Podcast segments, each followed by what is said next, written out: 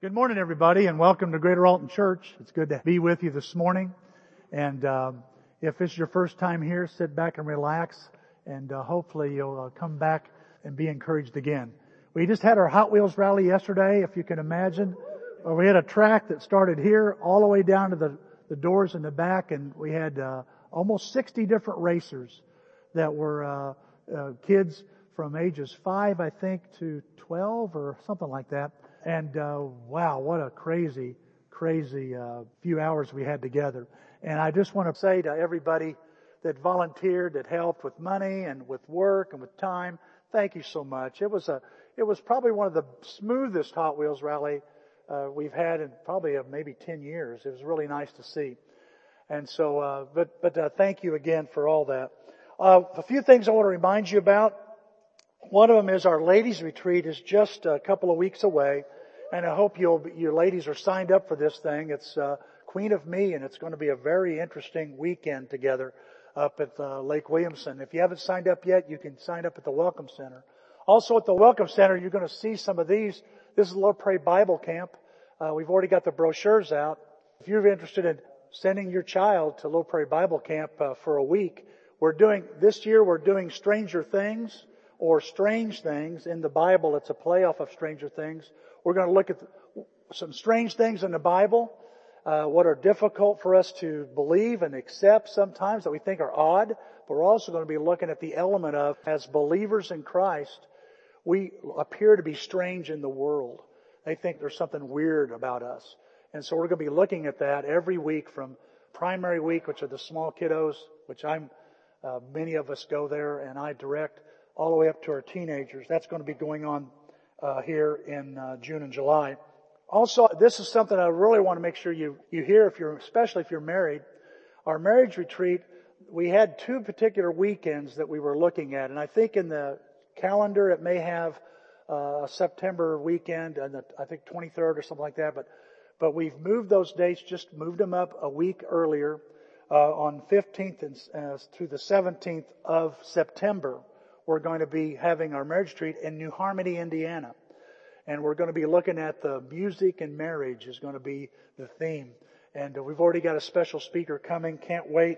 But make sure you make that adjustment and look at Church Center and you'll see that those dates have, are being adjusted.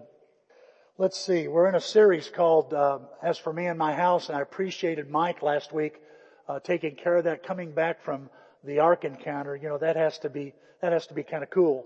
And so uh, I'm glad that he uh, did that on Noah. Today I want to look at a familiar, in fact, one of the most popular households in Scripture.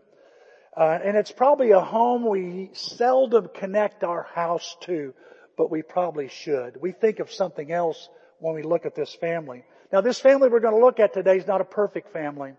They're, in fact, they're basically a normal family. They have family drama like you have in yours. They've got it going on there. But it's also a home that's full of humility. It has this trait of humility where they, they'll admit their mistakes or they'll be vulnerable and real with each other. Uh, this father in this, uh, and the parent in this story is understanding. He's not demanding. He isn't, he doesn't give a lecture, but he tries to encourage his kids and he try, and he respects his kids.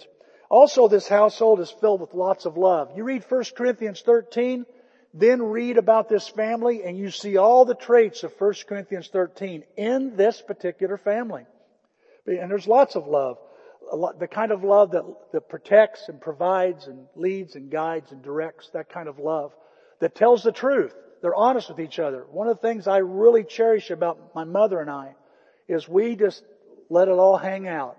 As like when someone said, like sauerkraut, we let it all hang out. We talk about everything. When she was in the hospital last week, she's home, thank God, and she's recuperating. And during that whole week she was in the hospital, she had, they gave her some steroids, so she was chattering like a chipmunk, and I was listening, and we talked about everything you could imagine. I'm so glad my mother and I have this kind of relationship where we can be that way. I feel loved, and she feels loved because we talk to each other. And we tell the truth. And this family was no different. It's a love in this home that has got lots of affection. Lots of hopes and dreams are in this love or in this home. They hope for the best, and it's a love that trusts each other and respects the boundaries of each other as the children grow and as that expands. And most of all, it's a love that forgives. And that's a big thing. You put anybody, put two people or seven people together in a, in a house, and they're not going to get along all the time. And yes, it requires lots of, lots of love and lots of forgiveness. And it's also a spiritual family. It has spiritual values. The parents are concerned about the spiritual well-being of their children. That's what I noticed about this family. And so they, and so they're really, really, uh, want their kids to be right with God. And so much this home has all these ingredients that their kids, they want to make sure if they ever get away from the Lord that they'll come back home. Now, it's a place where I believe the doors are always open and the lights are always on. It's a, it's a, it's a place to come back to. And uh, what family am I talking about? Well, I'm talking about a family that Jesus spoke spoke of in Luke fifteen. Again, I don't know if we ever connect this family with our family. I think we're always connecting it with our relationship with God. But with that in mind, think about your family and think about the atmosphere of this particular family. It's called the family of the lost son, or the prodigal, or the loving father. It goes like this. There was a man, and by the way, this is a story that's been used for generations, and Jesus is just repeating it. There was a, there was a man who had two sons. The younger one said to his father, "Give me my share of the estate." So he divided his property between them. Because there's two sons, the younger son gets a third of his dad's inheritance. The older son gets two-thirds. I don't know if my sons are expecting it to go that way with us. Uh, I know that Matt probably wouldn't be excited to hear that. But that's how it works back then. He got one third, the older son got two thirds. It says not long after that, the younger son got together, got together all he had. He, he picked up everything he could get. And he, it says he leaves for a distant country. He gets as far away from his, his parents as he can, from his house as he can. And it says he squanders his wealth in wild living. By the way, the word prodigal means squanderer. So that's what, that's what that prodigal son comes from. He squanders it away. It says here, with his wealth in wild living, after he had spent everything, that was uh, there was a severe famine in that whole country, and he began to be in need. So he went and hired himself out to a citizen of that country, who sent him to his fields to feed pigs. He longed to fill his stomach with the pods that the pigs were eating, but no one gave him anything. He's a Jewish kid, and a pig is the last thing you want to be around if you're a Jew. When he came to his senses, what's it, what's, what does that mean? He came to himself. He saw himself. I heard a preacher years ago when I was a kid at church camp say this. He said, "Anybody here grow up on a hog farm?" And I went, "Yeah." And he goes, "When you're out there in the hog farm, what kind of puddles do you see?" And I said, "Well, there's mud puddles. And what's the liquid that's in those puddles most of the time?" And I said, "Well, that's, it's pig pee." And he says, "Imagine this guy is feeding himself, and maybe the trough, it's a reflection of the trough, and he sees his own reflection." That's what it means that he came to his senses. He saw his face in a reflection of hog pee, of hog slop. That's how bad it is for this guy, okay? And he's like, "Man, I, I had it better when I, at home." And that's what he begins to realize. And so he begins to practice this speech. I'll, I know what I'll do. I'll go back home and I'll just tell Dad, "Look, you don't have to make me a son anymore. I blew all my stuff. I know that. Just make me a servant. I'll, I just want a good meal and a warm bed and a roof over my head. That's all I want." And the Bible says here that while he was still a long way off, his father, he's working his way back home. While he's a long way off, his father saw him and was filled with compassion. There's that love. He had pity for him, and he ran to his son, threw his arms around him and kissed him. Your parents ever ran to you when you were a kid? Was it always good? I know when my dad was running with me, he had a belt in his hand. I didn't think that was going to end well. But he runs and he, he kisses him and he th- throws his arms around him, and he, and he says, and his son goes, "Okay, here's the speech now. Dad, I, I'm," and he, before he can get it out, he says, "Quick," to his servants, "Get some shoes, put them on his feet. Get a ring, put it on his finger. put a robe on and kill the fatted calf. You ever heard anybody say that? We're going to kill the fatted calf. That phrase means that, by the way, they, they actually had a, a cow or a calf ready to celebrate. It was a major celebration when someone was coming back from far away. He goes, and let's go. We're going to celebrate. And he gets back home. And, and, he, and, uh, the other son, the older son, what's he hear? He hears, a, he hears all this music, and he comes in and he sees this party, and the older son isn't very happy. It says here, meanwhile the older son was in the field, and when he came near the house, he heard music and dancing, so he called one of the servants and asked him, what's going on? Well, your brother's come, he replied, and your father has killed the fatted calf because he is back safe and sound. No place like home. The older brother became angry and refused to go in. So his father went out and pleaded with him. But he answered his father, look, all these years I've been slaving for you. Isn't that interesting? Slaving for you and never disobeyed your orders. Yet you never gave me even a young goat so I could celebrate with my friends. But when this son of yours, who has squandered your property with prostitutes, comes home, you kill the fatted calf for him. And the father looks at him and says, my son, you are, listen to this, you're always with me. You're always with me. Talk about love there, companionship. You're always with me. And everything I have is yours. Everything I have now. The younger brother's already got his inheritance. Everything I've got right now is yours. Don't you see? We've got to celebrate. Because this brother of yours, who was dead, is alive, who was lost, is found, who was gone, is back. Now, I know we, we use this passage, it's, and Jesus is telling this passage about how we should feel about anyone, you know, how he feels about us. Am I right? We, this is how the parable's talking about how lost coin, you know, lost sheep, and here's a lost son. Here's how God feels when you're away. And I know I've never thought of this in the in the idea of my home, though. So start thinking like that for a minute. Because this is the home God wants you and I to have. This is the kind of home He has. And He wants you to have that too. The kind of place where your kids will come back.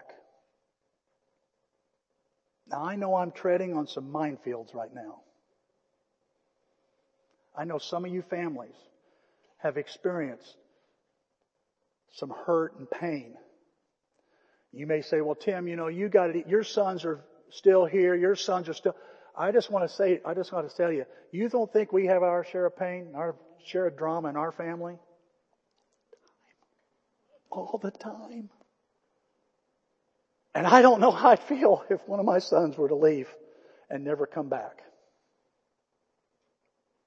My heart breaks for you. Oh, God, let this lesson encourage you, not beat you up. Mark was walking out after Mike's lesson and says, I feel like somebody beat me up with a two by four. I've read some of your prayer requests. Some of your prayer, I feel like a failure during this series. That is not the intention. That has never been the intention from the pulpit during this series to make you feel shame. I'm trying to encourage you and help me, pray for me to do better, okay? Because God wants you to have a home like this. And you can have a home like this. He will help you have a home like this. What can I do to make my home a place to come back to? Number one, I keep loving my family. That's a, That's all you can do. You just got to keep loving your mom when she's saying stupid things, or your dad when he does something stupid, or your kids when they, they're really, really dumb and they just blow it. So I, I just look the other way. Well, that's not love. Read First Corinthians thirteen. It rejoices in the truth. Love confronts, love talks, but love is kind, love is firm, love keeps, doesn't give up. It keeps hanging in there. And there's lots of love in this house. That's what I notice. There's hugging and kissing and giving, companionship. The truth is being there.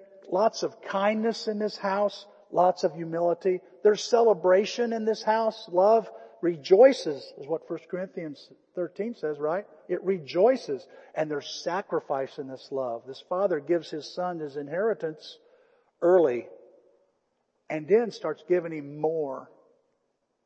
And there's lots of forgiveness. I get the impression the dad feels the same way toward the son who left as he does toward the son who stayed. Do you get that impression? He loves them both. And he has to love them both. And both of them mess up, even when they stay. I don't like this.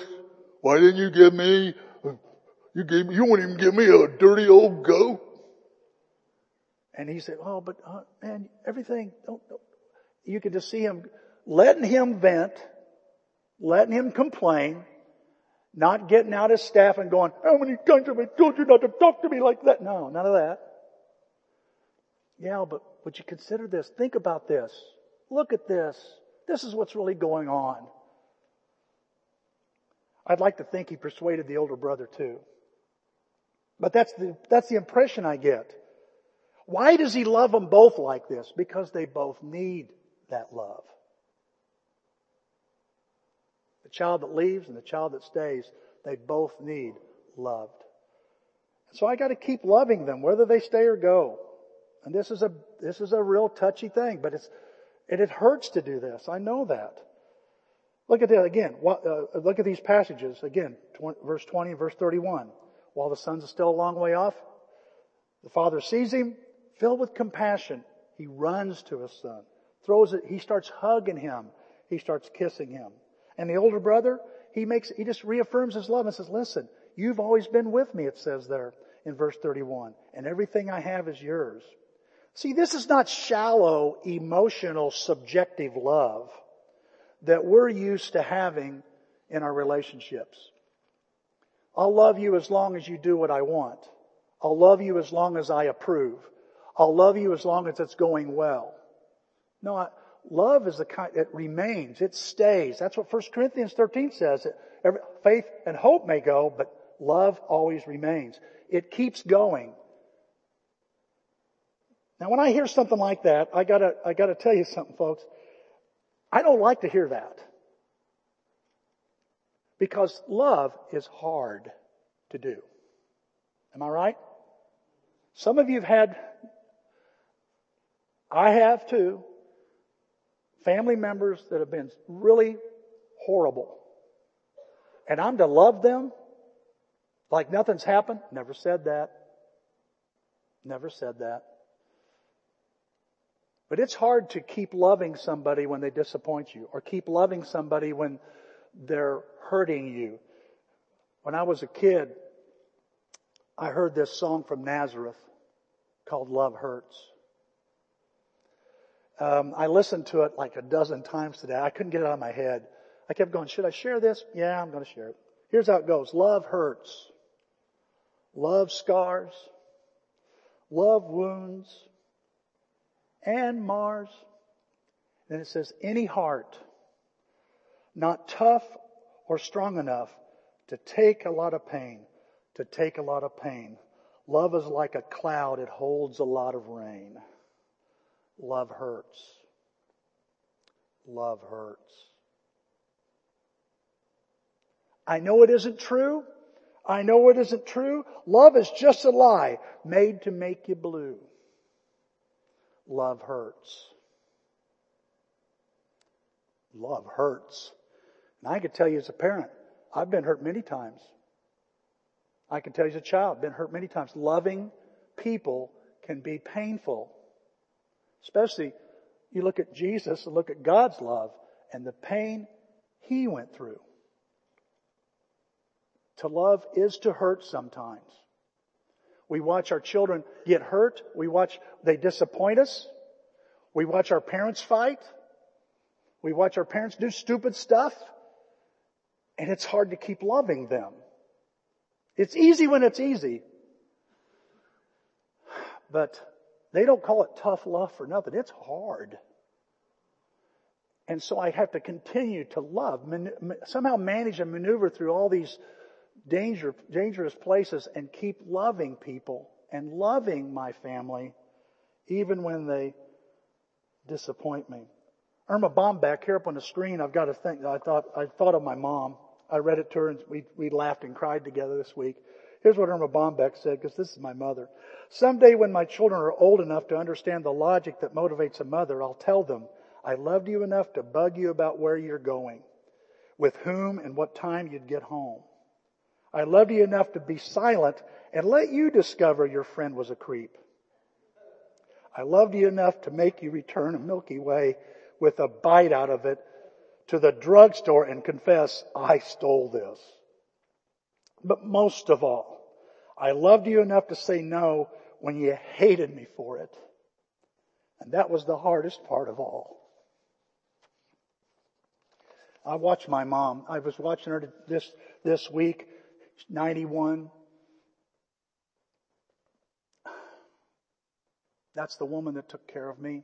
That's the woman that put up with me. How many times I messed up and you wouldn't know it. She wouldn't show it. She'd continue to love me and encourage me. Love is hard to do. But you know, you and I can do it. And when we love our family, just keep loving them. You say, well, Tim, what's that look like? You know, figure it out and pray and ask, ask around and say, what do I do? What do I... Just keep loving your family member like God loves you. You see, if, if your children are ever to have a chance of coming back to God or coming back home, you've got, we've got to continue to love them. You know, one of the things that I've learned as a parent and as a grandparent now, my kids raise their kids differently than I would. It's just different. And it's okay. Just got to keep loving them. Number two, I never let my the rest of my household forget we are family. This is something I noticed in this passage. You know, the son is the son has been really dumb. He's really done some dumb stuff here. He's lost everything, and on his way home, he's rehearsing what he's going to say, and then he sees his dad running toward him, or at least he sees a man running, and then he realizes it's his dad. And like I said before, that can not, not always be a pleasant thing to see. And notice what the Bible says here. The son said to him, Father, I have sinned against heaven and against you. I'm no longer worthy to be called your son. And he had more stuff to say, but before he could do it, look what, look what the next verse says. But the father said to his servants, quick. Circle that word, quick. That's significant. Quick. Bring the best robe and put it on him. Put a ring on his finger and sandals on his feet. Bring the fatted calf and kill it. Let's have a feast and celebrate. For this son of mine was dead and is alive again. He was lost and is now found. Why is dad running? Well, it's not to rub it in. It's to restore. It's to repair. And it's so urgent, he says, quick. We need to do this quickly. What, what's so urgent? He wants his son to know as soon as possible, you're still my son. Servants didn't wear sandals. They didn't have a special ring or a robe. All these emblems are, we know this, many of us know this story. All these emblems are sonship emblems. And he's making it clear, you're going to look like my son when you come back in this house. Because you were my son when you were out of this house. Amen. Whatever, whatever, whatever you're going through, listen, the rest of the family needs to know they're still a part of the family. We should never let our kids, let our, let our parents forget that. Because it, whatever they do doesn't change the fact that they still are a member of the family. I think that motivates them to come back when they act like they're not. They'll go where they know they can go back to, and that's home. Number three, I trust God to work when my family is apart. Alan one time said to me years ago, I'll never forget it, he goes, do you think God works when you're not around? And I went, huh? Well, yeah. You ever think about that? No, I never think about that. I usually think about, no, I, I gotta, I gotta get in there, and I gotta, I gotta, I gotta, and sometimes God's saying, Tim, I, I gotta have you sit down and take a nap here, because well, I'm going to do something, and I don't need your help in this situation. Not everything needs to be learned from you. There's lots of lessons to be learned in other ways. And as you read, as you read this Luke fifteen, I notice the, uh, as you read it, there are there's lost sheep, there's lost coin. The shepherd, for example, the shepherd is um, leaves the ninety-nine sheep. He leaves them and goes searching. He goes out and out and searches for this lost sheep. The woman loses a coin. What does she do? She's all around the house looking, trying to find this coin. But the dad, when the son leaves, stays put.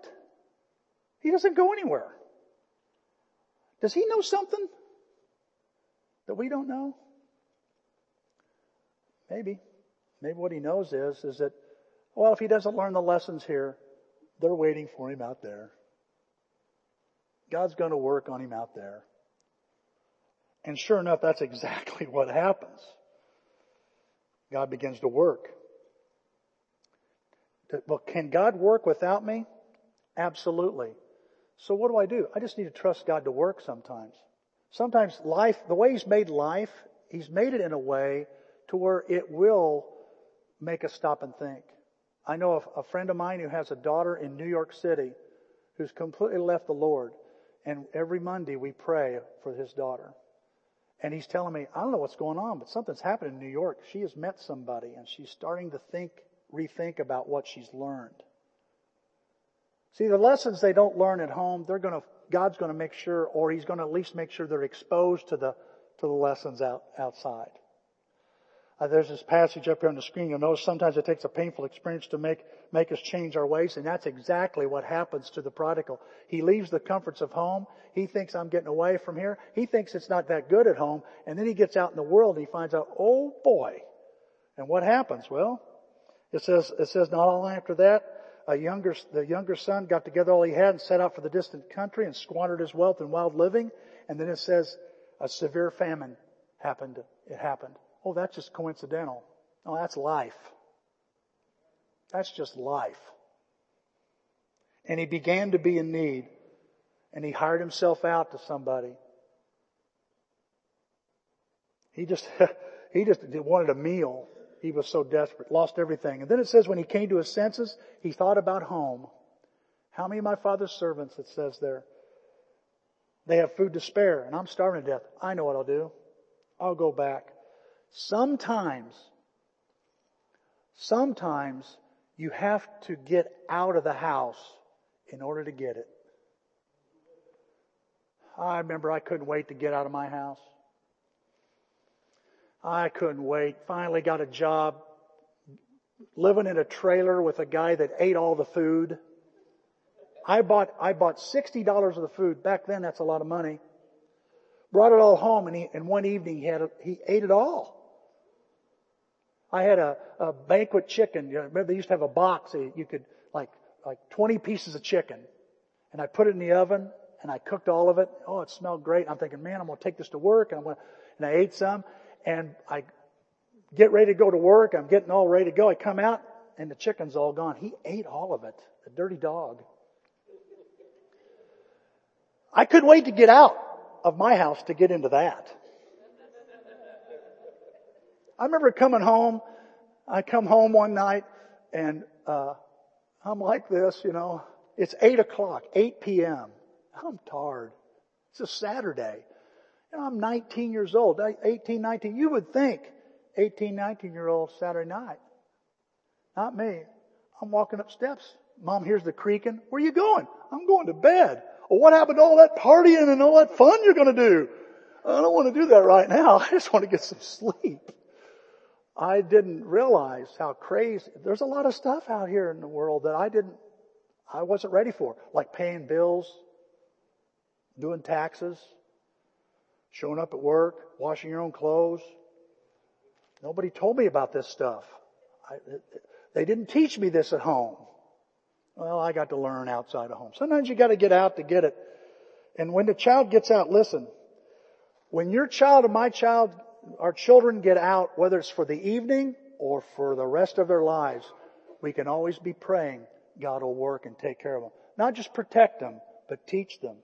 Help them grow. Help them learn some things. My father, as crazy as I thought he was, I used to call him a hidden Nazi.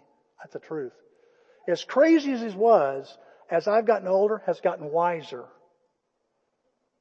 Wasn't even a Christian. Pretty smart man. Now I know what he was doing. But it took me a while to figure it out. I had to get out to get it. And so our kids, I just want to say to you, if you've got some kids out, they haven't quit living or learning because they're out of your house. Like Alan says to me, God's working on them. You don't have to be there. Just pray that God does and pray that God works on them. I pray, you know, I pray for my sons. God, work on them. Don't kill them. Don't kill them, but work on them.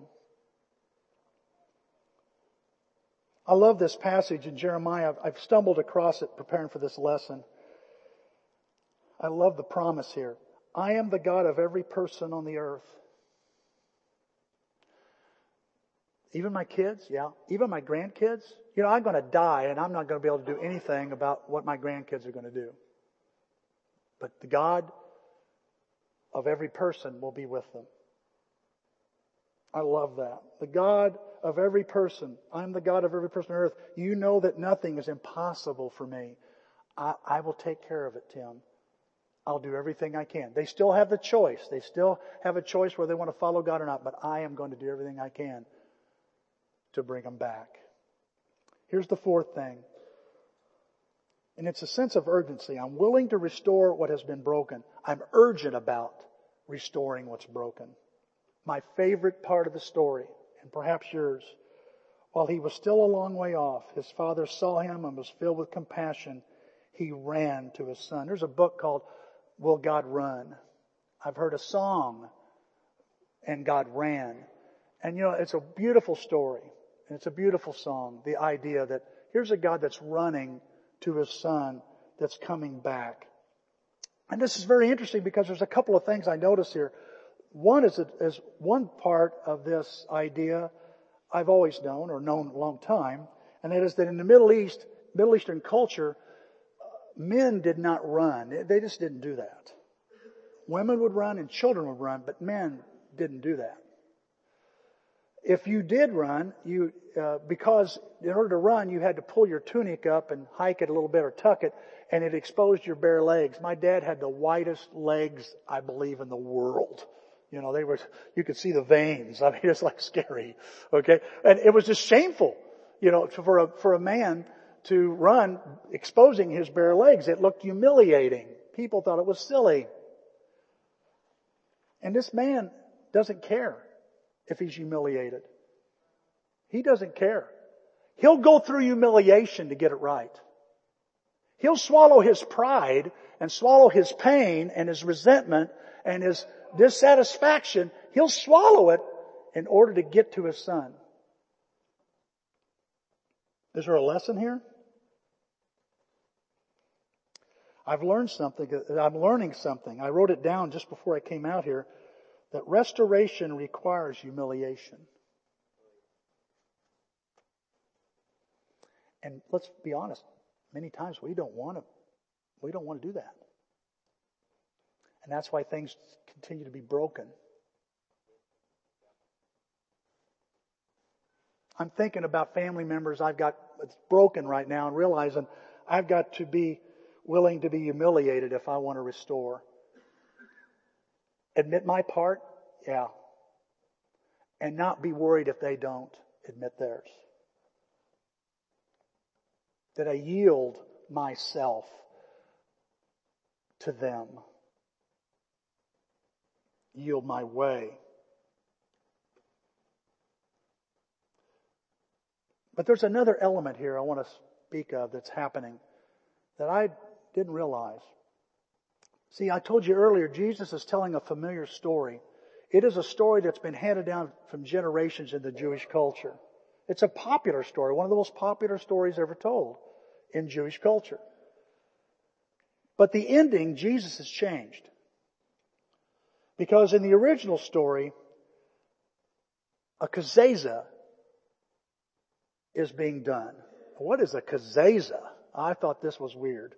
What in the world's that? Well, a kezazah is when you see a, somebody coming back to the village or coming back home and they've been a squanderer, and someone in the village or a family member run out there with a pot that's full of rotten vegetables, and they either pour it out at the feet of the, the prodigal, or they throw the pot and, and say, like these dead vegetables, you are dead to us. Now, when I think about that, that gives me, causes me to pause and think about, why is the father running? He has no pot in his hands. Ever occur to you? He may be running so he can be the first one there before someone else does something like that to him. He wants to get there first. That's why he says, quick, put a robe, put a ring, put a shoe on him. No rotten vegetables today. Here comes somebody from the village. Is that your son? Is that your son? Yes. And they got a pot too late. If you've got a problem with him, you're going to have to come through me now, because he's my son. He's, he's restored. Isn't that awesome? He's running to get there before someone else, before some other voice. And I want you to know, think about this, church. I, what I'm thinking is all the voices that you and I could meet if we were coming back to God, or our children were coming back home, the voices they could hear, even their own, I should get ahead of.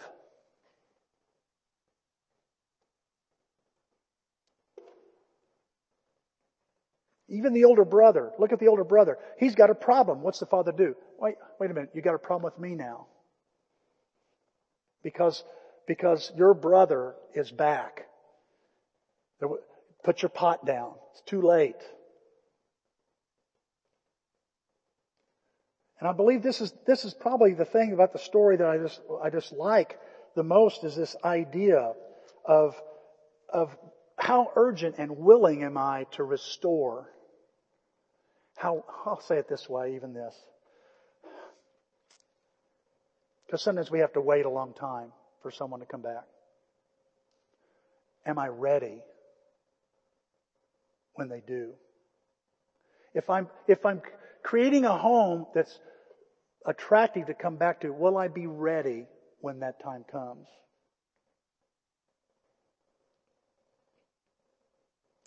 Now, as we close, I just want to say, obviously the point Jesus is making here is that how God feels about you and I when we wander off. And maybe you're somebody, you've You've gotten away from things and you're wanting to get, I'd like to get back into church. I'd like to get back in a group. I'd like to get back in a relationship with God. Let me tell you, the Father is running to you now, and He has no pot. He has no whip. He isn't going to say, I told you so. I tried to tell you a thousand times. How many sermons did you hear? Or how many people have tried to? He's not going to rub it in. He's going to go, hey, what can we do? I want you back. That's the obvious, that's the obvious lesson there. He'll go through humiliation again. So why not come back? Why not, why not say, Lord, I, I want to be back? And I would encourage you to do that. But I also want you to think about this when you think about your home and your family, that Jesus uses this family to encourage you and I to be the same way, to do the same thing. And if you've been, if you're, if you're going through something right now and you're discouraged about maybe a, a son, a daughter, a mom, dad, a grandparent, a nephew, a niece, I mean, whatever it be. I just want to encourage you to know, you tr- keep trusting the Lord here. He's working. You keep calling out to God, say, God, would you work on my son? Would you work on my daughter? Would you work on my dad? Would you work on my mom? I prayed for, I prayed for my mom for so long, I thought I'd never see her become a Christian. And she did. Praise God. I'm watching her at the hospital room. We're talking this week. She's talking like, well, I guess this is it. I go, huh? Huh? You know, I've been in E R now a second time. I think this is it. Mom, I don't know. And we, she's home lying in a recliner and goes, well, I guess I was wrong. I guess God's not done with me yet. I said, I don't think he's done with you. But she told me that whole week being in the hospital, she got to share her faith with all these people. It was cool. I watched her doing it. I thought, this is fantastic.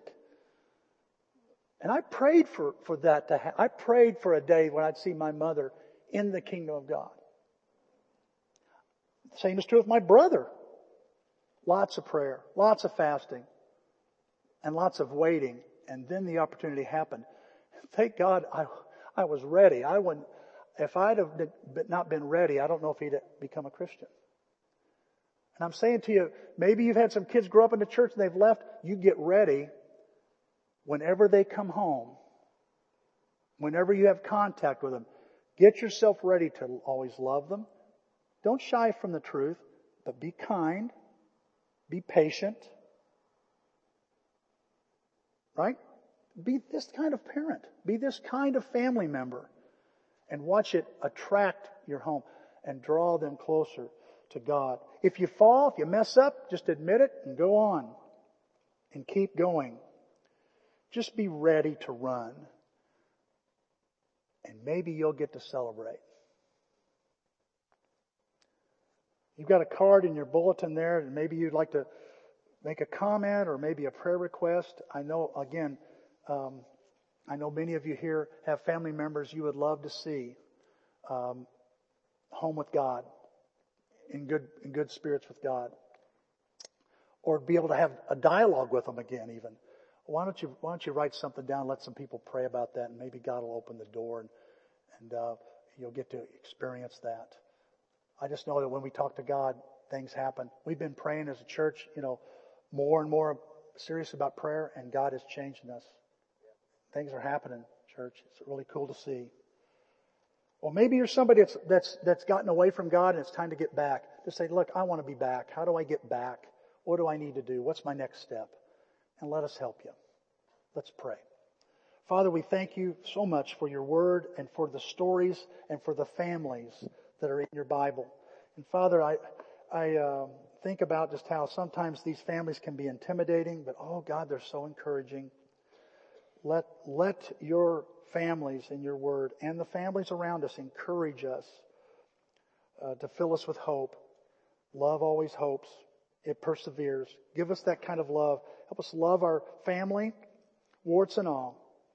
To let them that, that they that they never wonder if they're a part of our family. That we somehow communicate that, Lord. Give us the strength to do that. Help us fill our, fill our homes with love. Help us be ready to run if and when a child of yours or a child of ours works his way back. We pray in Christ's name. Amen. To know you as my Father, to know you as my King, to know you in your resurrection, power and suffering. To know you as my teacher, to know you as my light, to know you as the lamp unto my feet all through the night. Oh,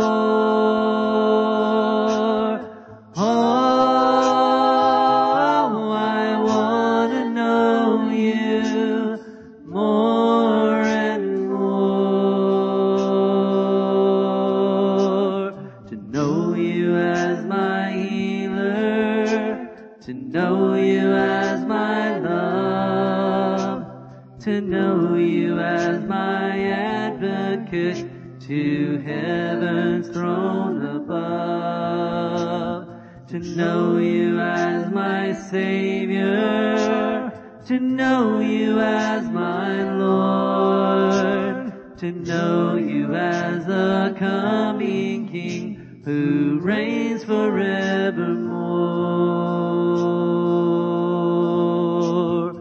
Oh,